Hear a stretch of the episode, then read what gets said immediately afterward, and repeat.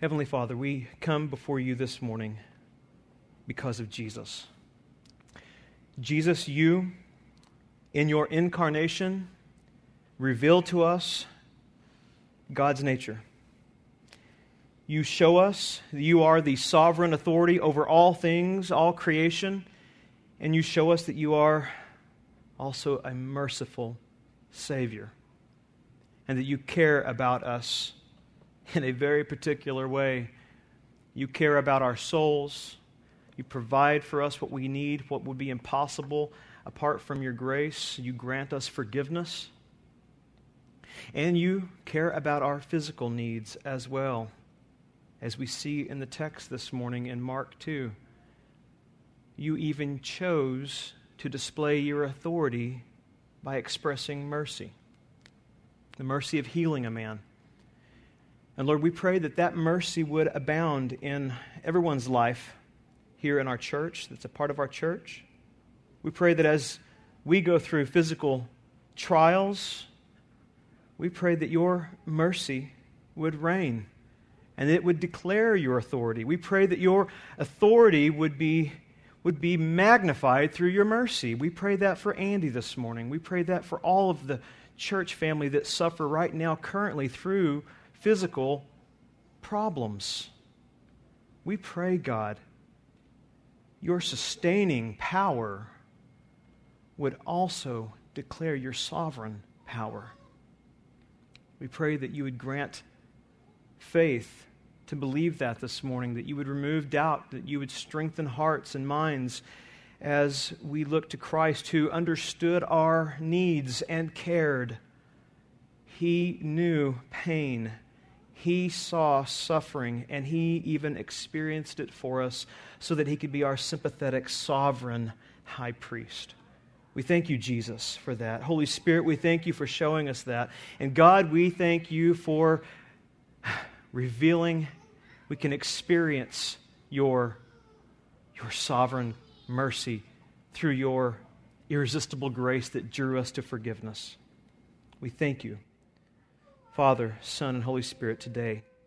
And I thank you that we can pray now in Jesus' name because of the great sovereign mercy you've shown to us today. Amen. Today we will, we will be looking at how Jesus revealed the impossible.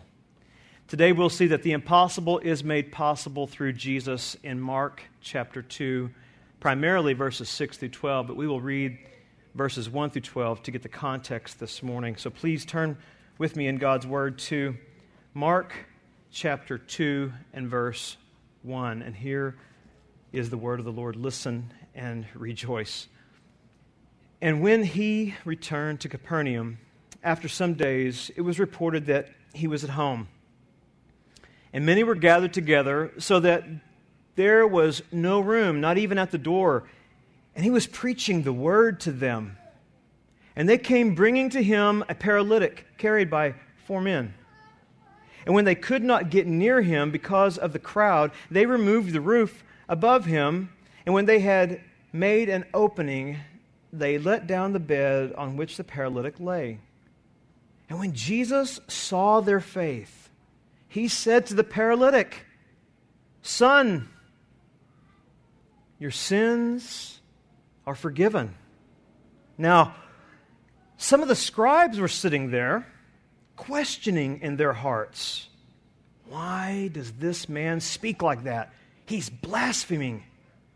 Who can forgive sins but God alone? And immediately, Jesus, perceiving in his spirit that they thus questioned within themselves, said to them, Why do you question these things in your hearts? Which is easier to say to the paralytic, Your sins are forgiven? Or to say, Rise, take up your bed and walk?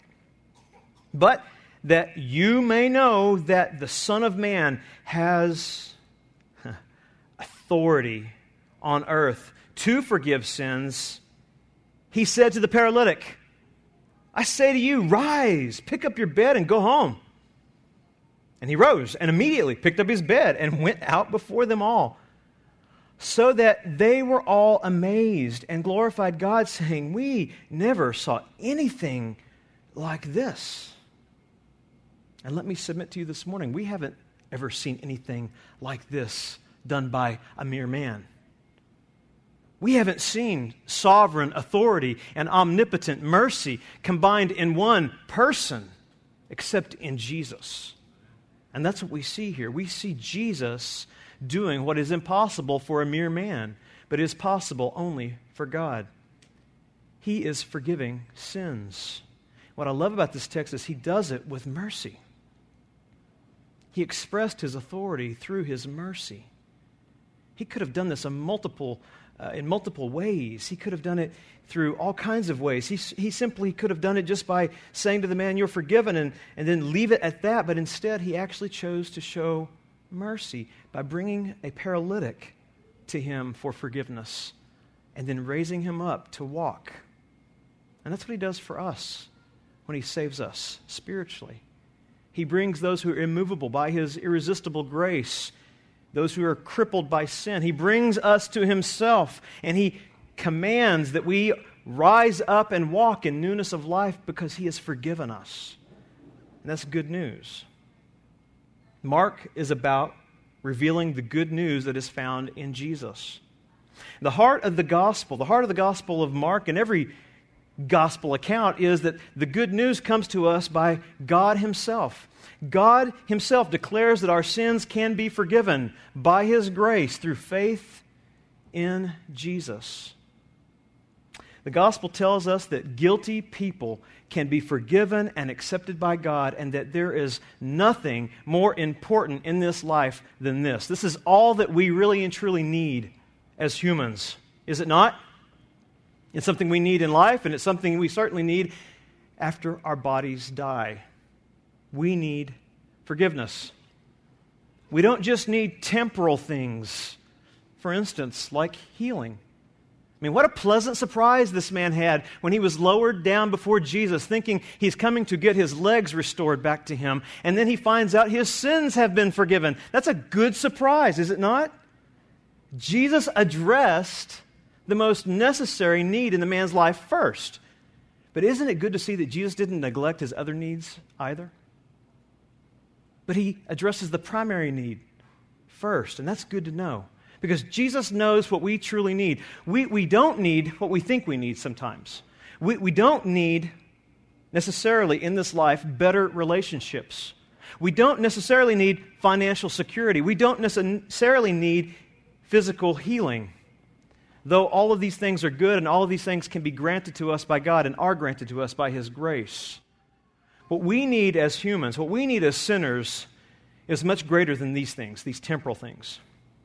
We need something eternal. We need God's eternal declaration that we have been forgiven.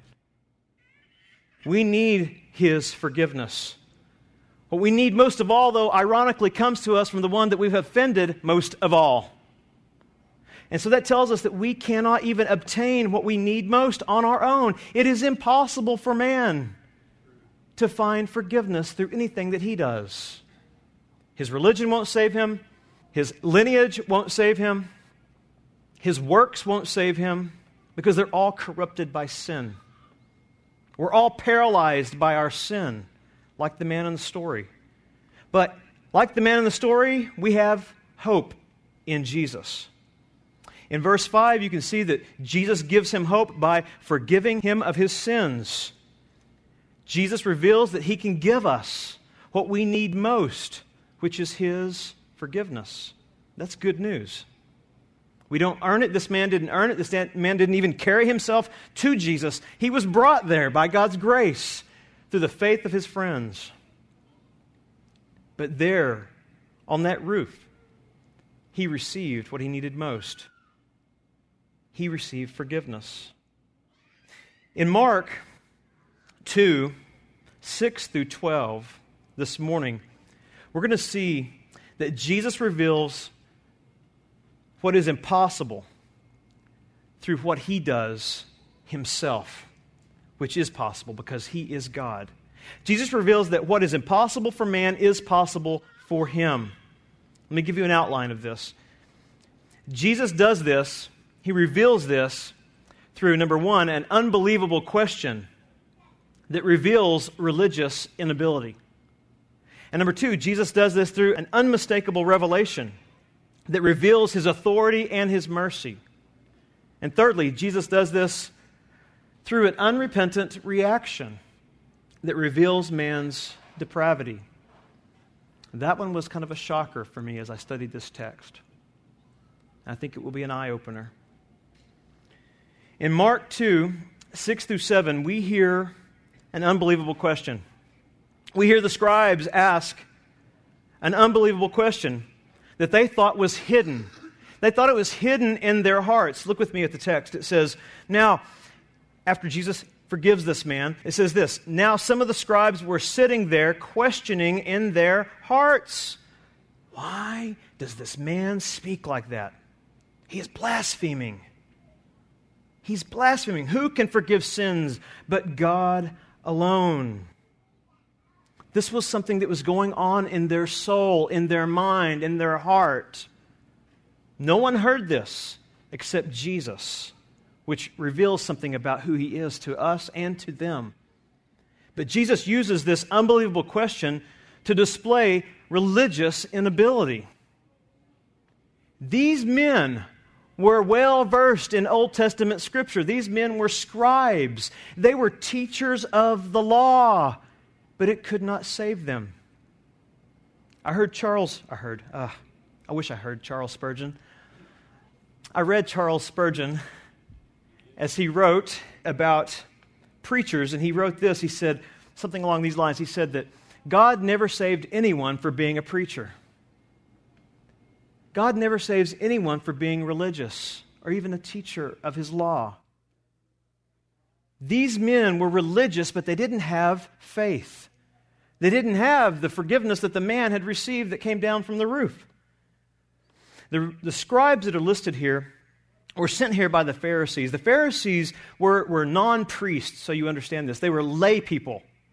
And they were devoted to keeping the people of Israel loyal to the Old Testament law. And the way they did that was they, they applied some new traditions they, they thought that they could give more traditions to protect the law, but instead they ended up superseding the law and drawing men after them and their teachers rather than after God and His revelation. And the teachers that they put forth were the scribes. Understand this the scribes were the theologians of the Pharisees, they were the guys who knew everything. But knowledge without faith produces nothing their knowledge didn't save them. Scribes show us that it takes more than head knowledge to be a child of God, faith is required. Saving faith or belief in God's word has to be present with his word. It's not enough to have intellectual knowledge of who Jesus is. It's not enough to have a belief that Jesus is actually a, an historic person. You must trust in that historic Jesus, who he is, his nature, his attributes, his work, his life, his resurrection, everything that he did, his death, has to be trusted in completely. Not just the historical facts about him, there has to be reliance upon him. And that reliance comes as a result of God's gift to us, which is faith. And that's a gift that only God can give to us. Religion cannot grant saving faith. You can be well versed in Reformed theology and not be a Christian. You can be a staunch Calvinist and not be a Christian.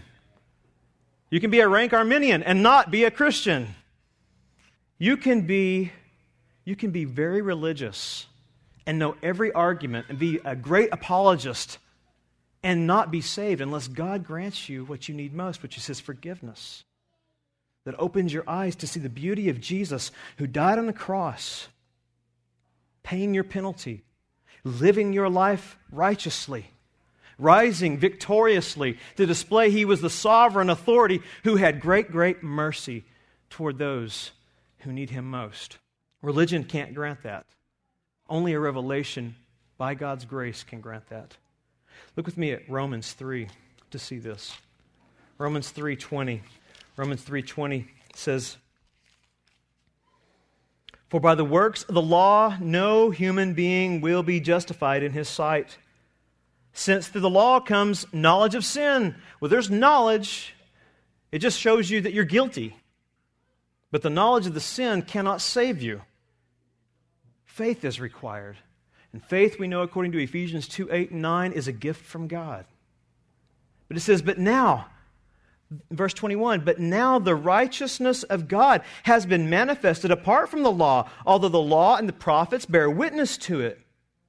The righteousness of God through faith, through trust, belief, reliance in Jesus, the Messiah means trusting Him for who He is and what He has done.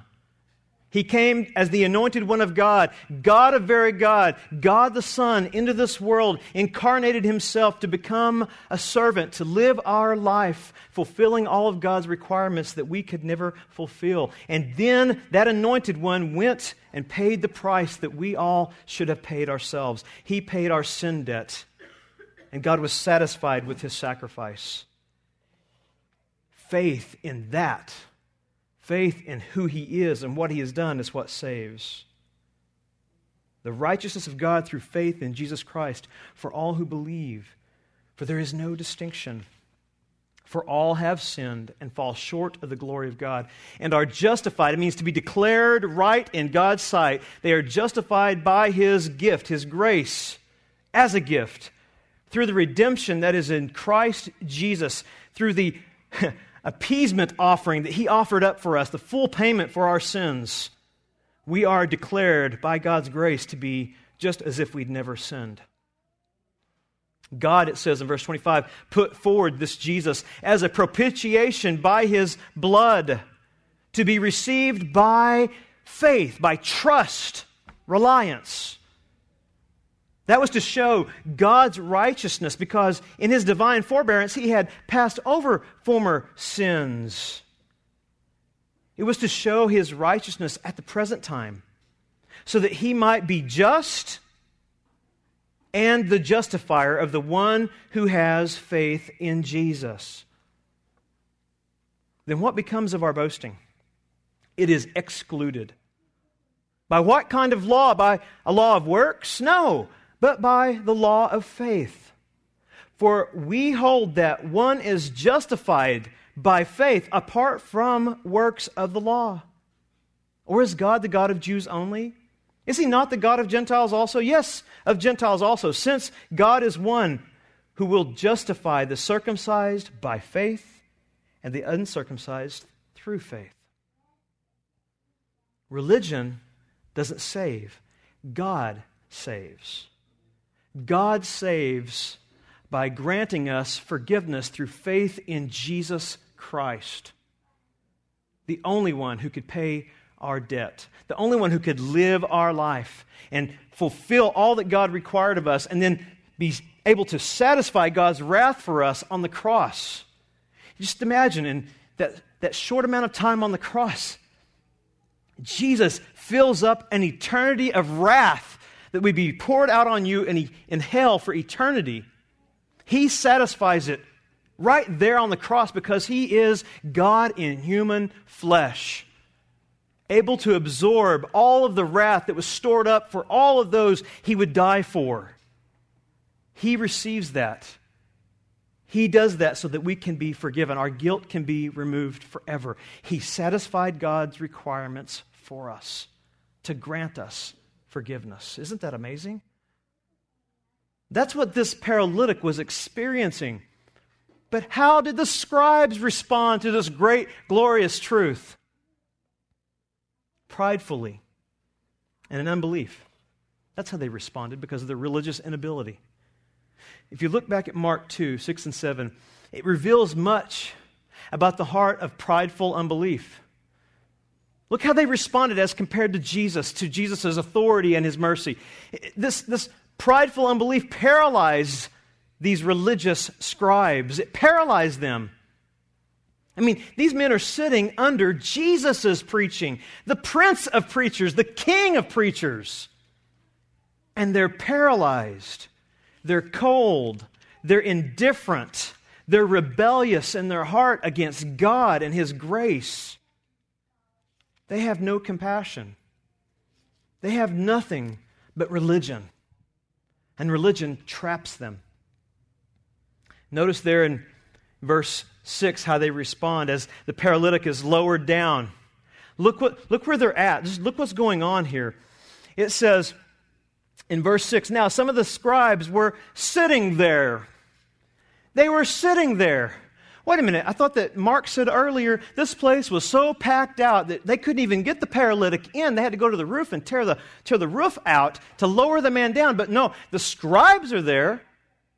And they're sitting in the place of authority. They're sitting in the place of honor. They're sitting on the floor, probably next to Jesus. Yet they're paralyzed by their pride and unbelief.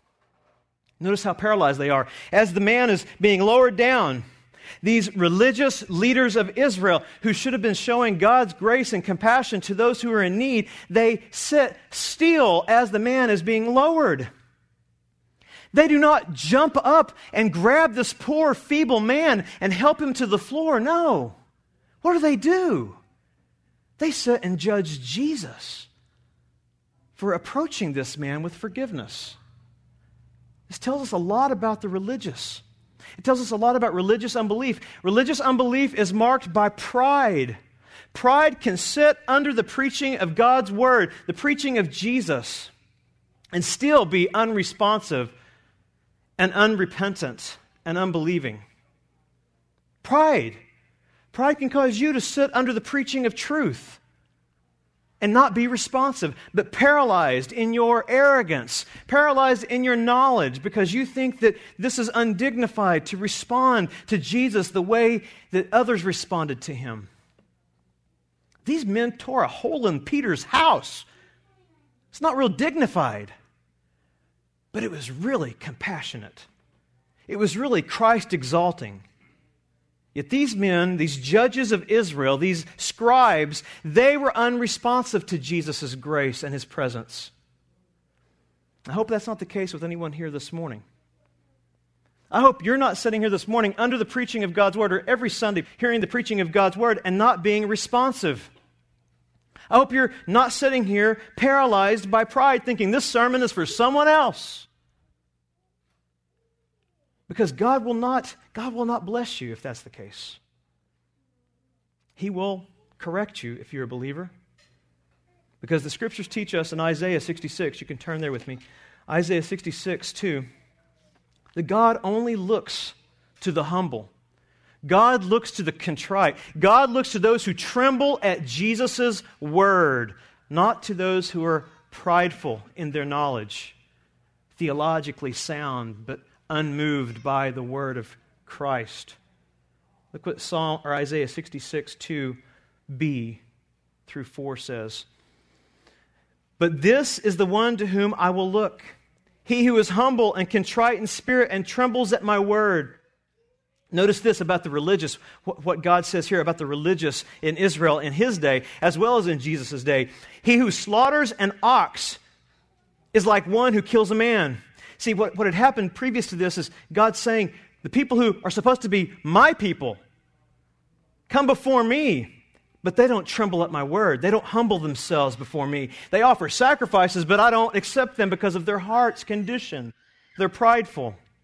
So he says their sacrifices are worthless. It's like one who kills a man. He who sacrifices a lamb, like one who breaks a dog's neck. He who presents a grain offering, like one who offers pig's blood. He who makes a memorial offering of frankincense, like one who blesses an idol.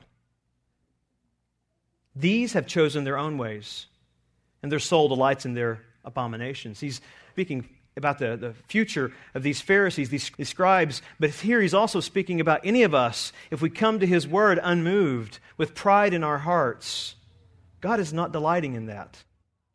Verse 4 says, I, or I also will choose harsh treatment for them and bring their fears upon them, because when I called, no one answered. When I spoke, they did not listen. But they did what was evil in my eyes and chose that in which I did not delight if, if there's prideful unbelief in your heart, if there's doubt that God's word is applicable to you in any way, you need to repent and cry out for mercy this morning. You need to be contrite and humble and tremble this morning because God is speaking directly to you through His Word this morning. God drew you here this morning to receive a revelation of Jesus so that you can repent and rejoice in His grace and forgiveness. In Mark 2, that's what needed to happen with the scribes. Go back with me to Mark 2. In Mark 2, the scribes were sitting there under the Word, under the Word of God, sitting there listening, but they weren't trembling. They were only questioning. They questioned whether or not Jesus was a blasphemer. Now, the reason they questioned that is because he was actually claiming something that if he wasn't God, he would have been a blasphemer. He was claiming to do what only God could do, which was to forgive sins, to forgive sinners, to remove man's sin guilt. That's what Jesus was claiming. He could remove, he could declare a man to be guiltless. He could send away their sins eternally. Now, only God can do that according to Scripture. Look with me at Micah 7 18 to see that. Micah 7 18, the last chapter of Micah. Micah 7 18 says that only God can forgive sins. Only God can send away our sins. Only God can remove our sin guilt. So, this claim that Jesus is making in declaring this man forgiven is really a huge claim. And these men are questioning it, not questioning it as in, wow, can he actually forgive sins? This is good news. No, they're, they're questioning it as if they are the greater judge. He can't forgive sins because he is not God. But here it says really clearly that only God can do this. And Jesus did not shy away from this truth. In Micah 7:18 it says, "Who is a God like you, pardoning iniquity and passing over transgression for the remnant of his inheritance. He does not retain his anger forever because he delights in steadfast love. He will again have compassion on us. He will tread our iniquities underfoot. You will cast all our sins into the depths of the sea. All of our sins, He will cast away. Only God can do this. And we know that God the Son did this when he received our punishment on the cross, when he was paralyzed under our guilt on that cross, willingly submitting himself to God's wrath. He was receiving all of the just penalty for our sin completely so that we could be pardoned. Could you imagine this? I hope you have experienced it. Every sin you have committed in the past presently or in the future, has been forgiven. No guilt. When you see God, you will not fear him as if he's going to punish you. And get this if you suffer now, it's not because he's punishing you either. Actually, if you're going through suffering, it's because He's actually loving you enough to wean you from this world to trust in the one who saved you and forgave you and to make you look forward to the day that you will be with Him forever. You will not be satisfied with this earth if you've received His forgiveness and His grace. And that comes through His work that He accomplished in Jesus. And only God can forgive us because ultimately it's only God that we have sinned against. Right? If, if I forgive you of a sin that you've committed against me, if you slander me and I forgive you, I'm basically saying I'm not going to hold it against you. I'm not going to accuse you. I'm not going to take and, and act on that against you. I'm not going to hold that against you. I'm going to forget it. I'm going to move on. But guess what? I can't do. I can't remove your guilt for slandering me. Only God can do that because you have offended Him. I can resolve not to hold these things against you, but only God can remove the guilt that is against you. Only God can declare you righteous. And He does that through the sending forth of His Son to take your place. Jesus becomes your sin offering. Your guilt is laid upon Him, and His righteousness is imputed or credited to you so that you could be forgiven. And only God can make that transaction happen. We can't do anything in and of ourselves to make that happen. God has to draw us there. God has to do the work. God has to actually open our eyes to see it. And isn't it good that He does that? I mean, Scripture is clear. We are spiritually incapable of coming to God on our own. Read Ephesians chapter 2. God brought you to see the glory of Jesus if you see him today. God brought you to the point of seeing your sin as an offense against him, and your only hope was his son. That's a work of God. You rejoice in that if you see that this morning. When Jesus makes this claim in Mark 2 5, when he claims that he can forgive sins, he is, he's, he's making a big claim here. One that would possibly get him in a lot of trouble if he was a mere man. He claims by saying he can forgive sins that he is God. And that's what the scribes understood. He was either God or he's a blasphemer. He can either forgive sins, and that means he is God, or he cannot forgive sins, and he is a liar. And now, when this happens, understand this. When this thought process is going on, these unbelievable questions are happening in the hearts of these scribes. This is all part of Jesus' plan. He has them right where he wants them. These arrogant religious people who trusted in their rituals and their traditions were now being confronted by the King of Kings. And he was going to, he was going to astound them by his revelation. They're right. He either was God and able to forgive, or he is a liar or a lunatic and cannot do this? Is he liar or Lord? He's going to hold them there, and he's going to hold them there in a very specific way, and he's going to hold them guilty once he reveals this to them, unless they repent and believe in him.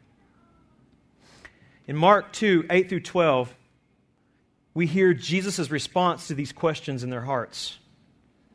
We hear, secondly, an unmistakable revelation of who Jesus is and what he can do in this passage, 8 through 12. I think in 8, it's very amazing to me what he does here. He, he reveals his authority by revealing what's in their hearts personally. Look what it says in 2 8. And immediately Jesus, perceiving in his spirit that they questioned within themselves, said to them, Why do you question these things in your hearts? He's perceiving. He's perceiving something in his spirit, something that they were questioning within themselves, in their own hearts. They were having this internal dialogue in their minds. And Jesus is actually penetrating this. He's actually, as these men are sitting there arrogantly looking at him, he's actually reading their minds.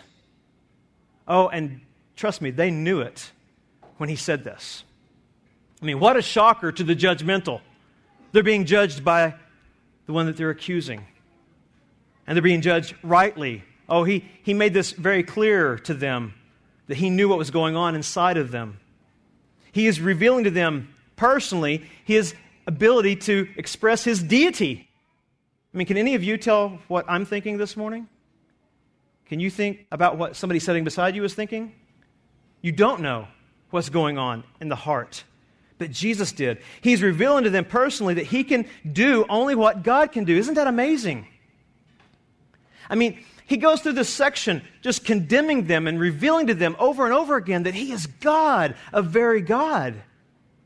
He does it here from the beginning, saying, I know what's in your heads. You religious, arrogant, prideful, unbelieving people. I know what's going on. Why do you do this? Why are you having this dialogue in your heart? I want to know. Give me a reason. The reason is they are incapable of believing unless he forgives them of their sins, like the man who was let down. But yet, he reveals to them clearly that he is God here by reading their minds. 1 Kings 8:39 says, for you, you only know the hearts of all the children of mankind, speaking of God. First Chronicles 29 9 says, The Lord searches all hearts and understands every plan and thought. And listen, the scribes knew those verses. The scribes knew that. The scribes and everyone who was there listening, they were hearing a divine revelation of who Jesus is. And they were about to hear some divine wisdom being poured out on them in verse 9. Look at verse 9.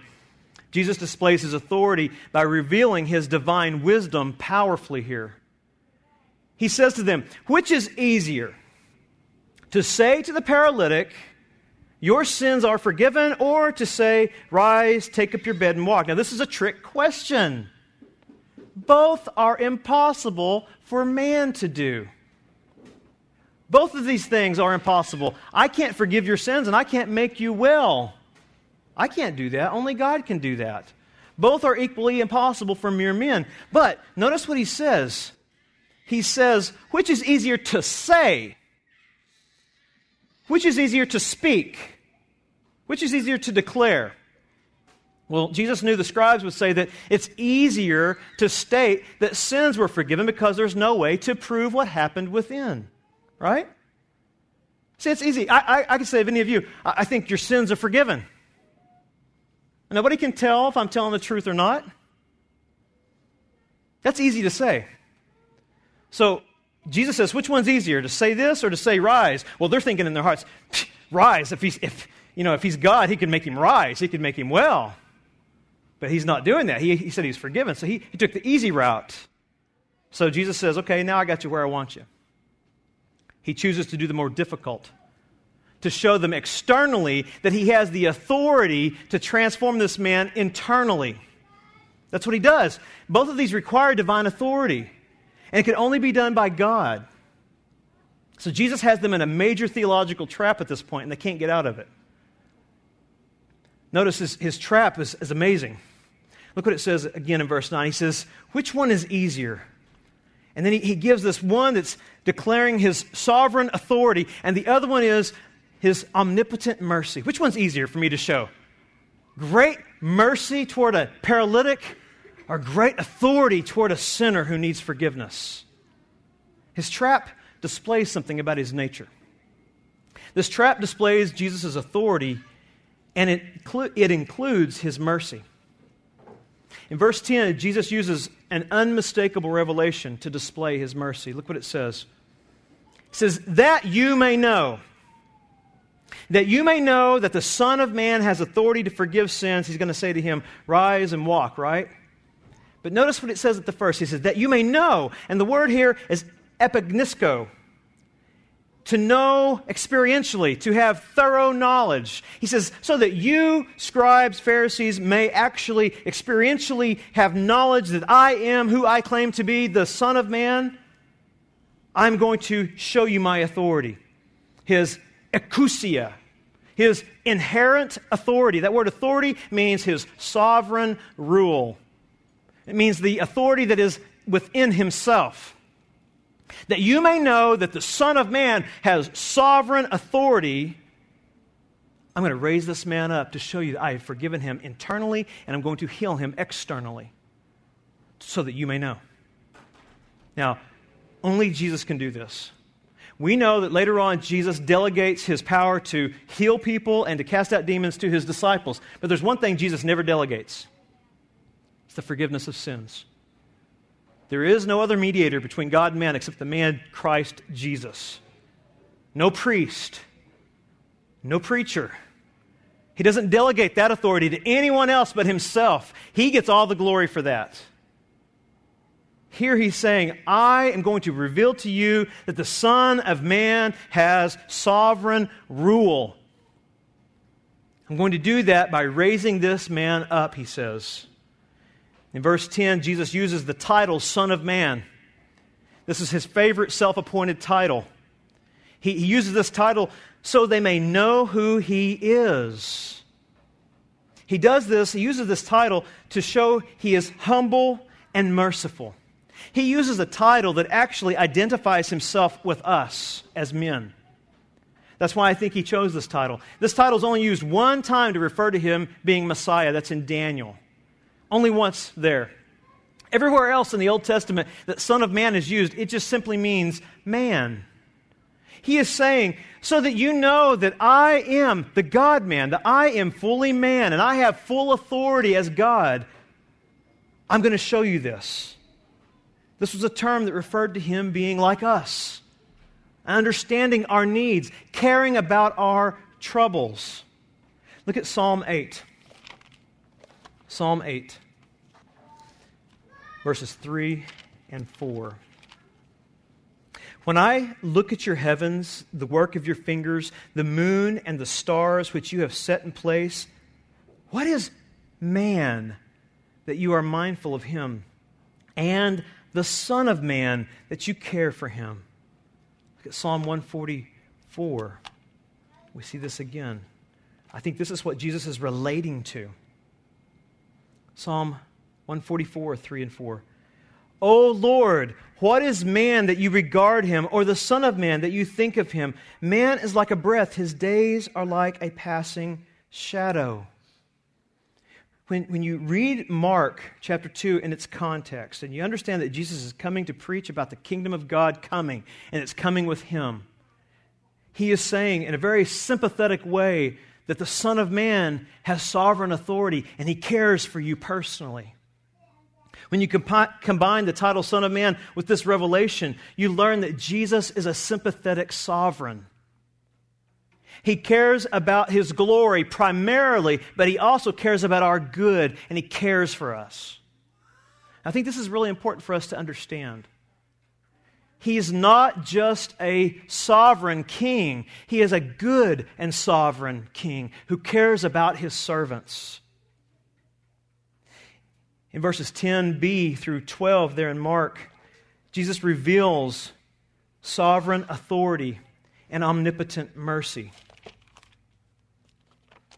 Just amazing when I read this and I see who it is that is declaring these things and who it is that is accomplishing these things and how he cares for us personally and he uses he uses his sovereignty to to exalt his mercy and show us what kind of savior we have he says in verse 10, But that you may know that the Son of Man has authority on earth to forgive sins. He said to the paralytic, I mean, look at the compassion here. He said to the paralytic, I'm going to show these guys who I am for your good. I say to you, rise, pick up your bed, and go home. And he rose and immediately picked up his bed, and he went out before them all. Jesus is showing us that he has authority to forgive our sins and that he is almighty and that he is powerful and he is merciful to those he loves. I mean, what a, what a, again, what a, what a wonderful surprise. I would have been happy with the declaration of forgiveness. But Jesus doesn't stop there with his blessings to his people. He gives them grace upon grace. He even uses this confrontation to reveal his nature and do good to his people. He does that for you as well. When you go through conflicts, understand this. He is working in that to bring about your good and his glory in it. I want you to think about for just a moment who it is that makes this declaration to this paralytic in Mark chapter 2. I want you to stop and think about the omnipotent mercy that is displayed in this text. I want you to think about this. Jesus, God of very God, God the Son, the creator and sustainer of the universe, becomes the Son of Man powerfully here. He shows us who he is. And this Son of Man is the one who created and sustained this universe, and he determined before creation to prove that he was divine by healing a man made from dust. That's what's going on here. This is no mere accident. This is not a happenstance. This is something that he has decreed from before the foundation of the world to display his authority and his mercy. He determined before creation to prove he was divine through this healing, through healing a man made from dust. Do you see the, the condescension, the mercy that the Creator exhibited to us by becoming like us and coming into the world to care for us? Church, think about what you're witnessing here. This same Jesus before the foundation of the world, decided to exert his divine power, and so he spoke, and the universe leapt into existence. And he speaks to this man, and this man leaps under the creative word of Christ. This is incomprehensible for us. The infinite God man, Jesus, the infinite God man, dwelling in finite space, does the impossible for man to display his grace, to display not just authority, but his mercy. his compassion toward his creation. Think about this event in light of the reality, the reality of this world that we live in. Listen to this. We are all like specks of dust on this planet. This planet is like a speck of dust in our galaxy. Our galaxy is but a speck of dust in a massive universe that is filled with millions of other galaxies that appear to be specks of dust created by God. But God decided to display his glory on this speck of dust in your life. He decided how he would do it. He decided that he would display his glory on this speck of dust by becoming one of us. God the Son condescended and came willingly to this planet to display his authority, and he did it through mercy. He did it through the mercy that was exhibited on the cross of Calvary. There is how God brought us what we needed most. He brought us forgiveness at the cross and at the cost of God the Son's own life. At the cross, He brought us forgiveness and He healed us of our greatest disease. Look at Psalm 103 13. This is a picture of what our God is like. Just let this weigh on your heart this morning and cause you to rejoice because He's exhibited His authority and mercy toward you. Verse 13 it says, As a father shows compassion to his children, so the Lord shows compassion to those who fear him. For he knows our frame, he remembers that we are dust. As for man, his days are like grass. He flourishes like a flower of the field, for the wind passes over it and it is gone, and its place knows it no more.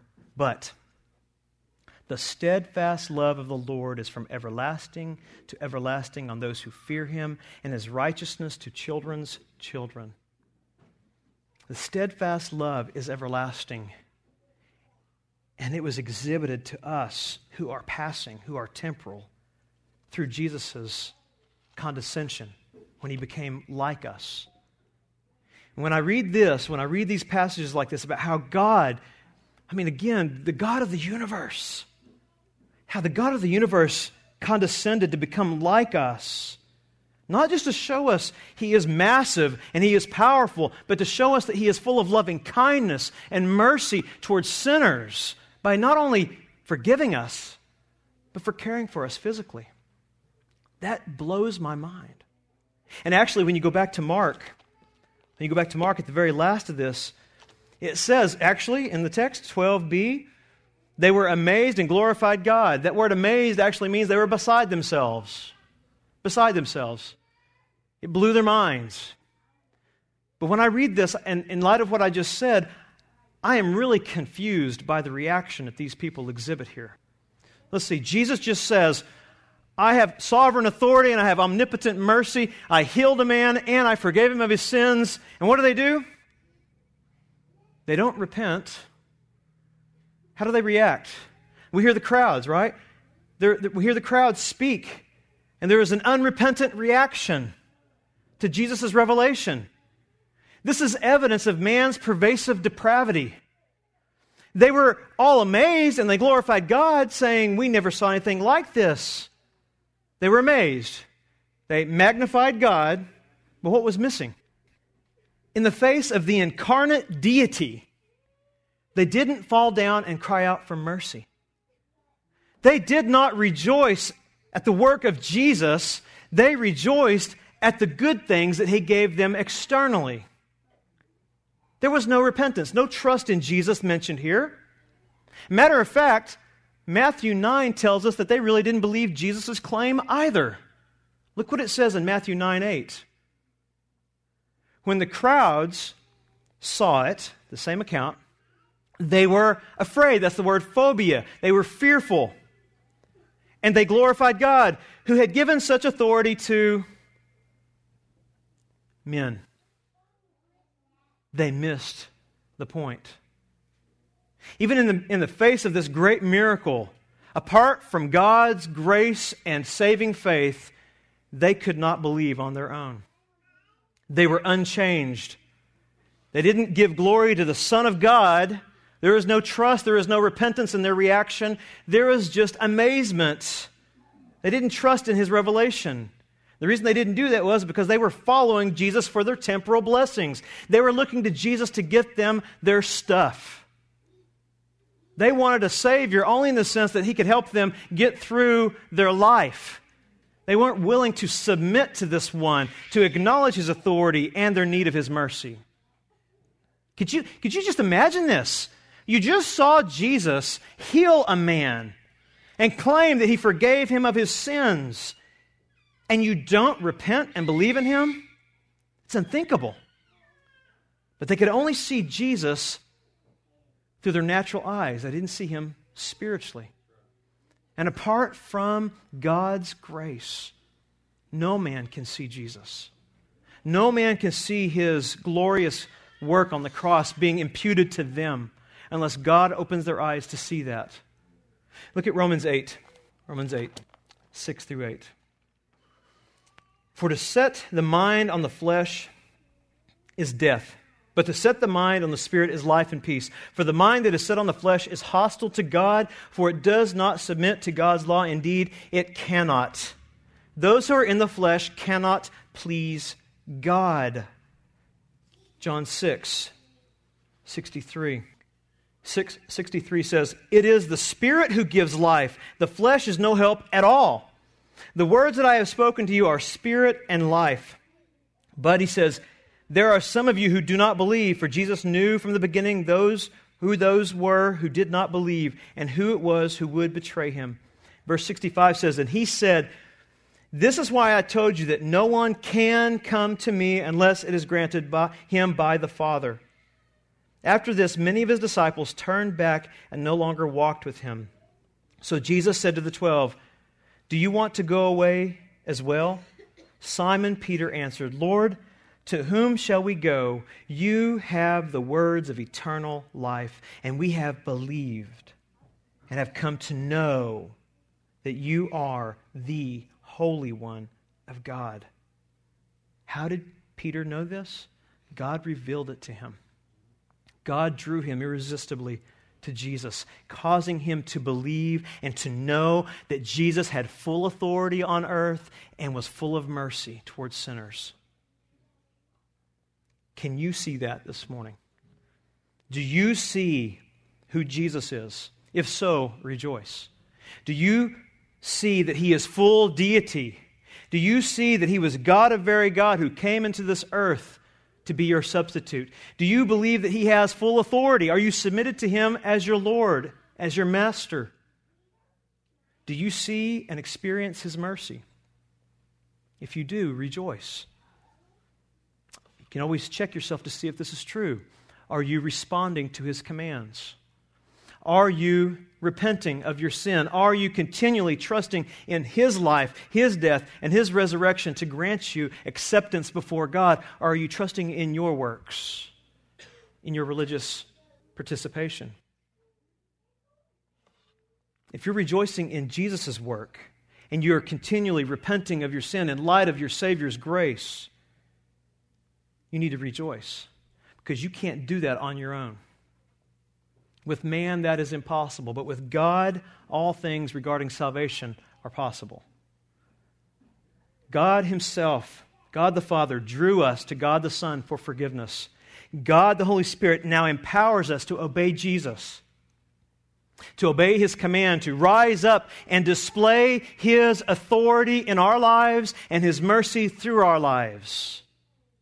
Like the four men who took this man to Jesus, we should be giving evidence that we believe that this Jesus has the right to rule us, and we should draw people to him to see that he is our sovereign and he is good and can save us.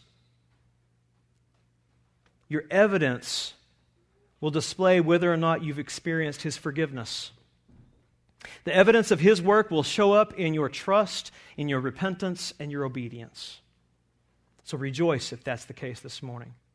Rejoice if you're daily drawing upon Christ's work to be what you know brings you before God the Father as an accepted child of God, loved and forgiven.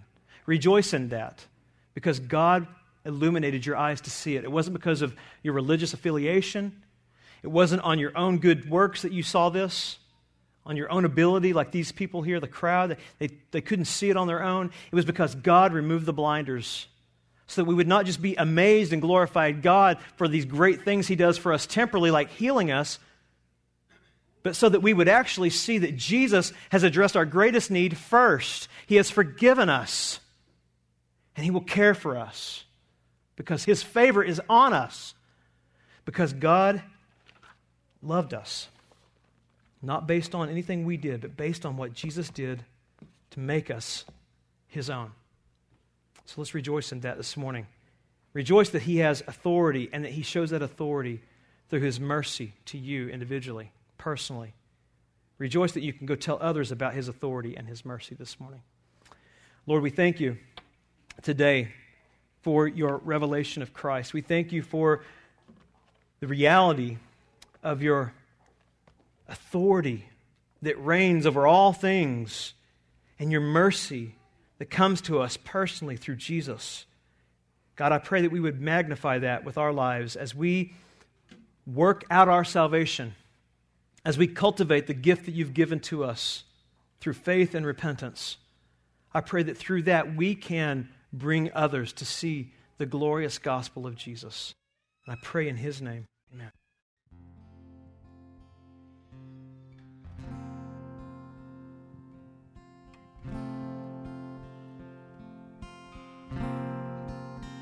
O sovereign God, O matchless King. The saints adore, the angels sing, and fall before the throne of grace.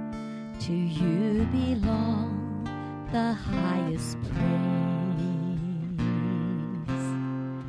These sufferings, these passing tides, under your wings I will abide, and every me shall flee. You are my hope and victory. Praise the Father, praise the Son, praise the Spirit, three in one, clothed in power above all other names. to the valley for my soul. Thy great descent has made me whole. Your word my heart has welcomed home. Like peace, like water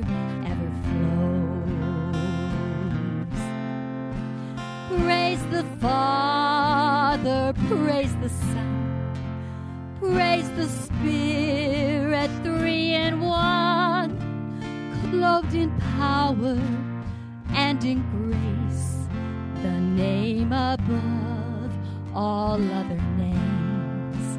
Praise the Father, praise the Son, praise the Spirit, three in one, clothed in power and in grace the name above all other names.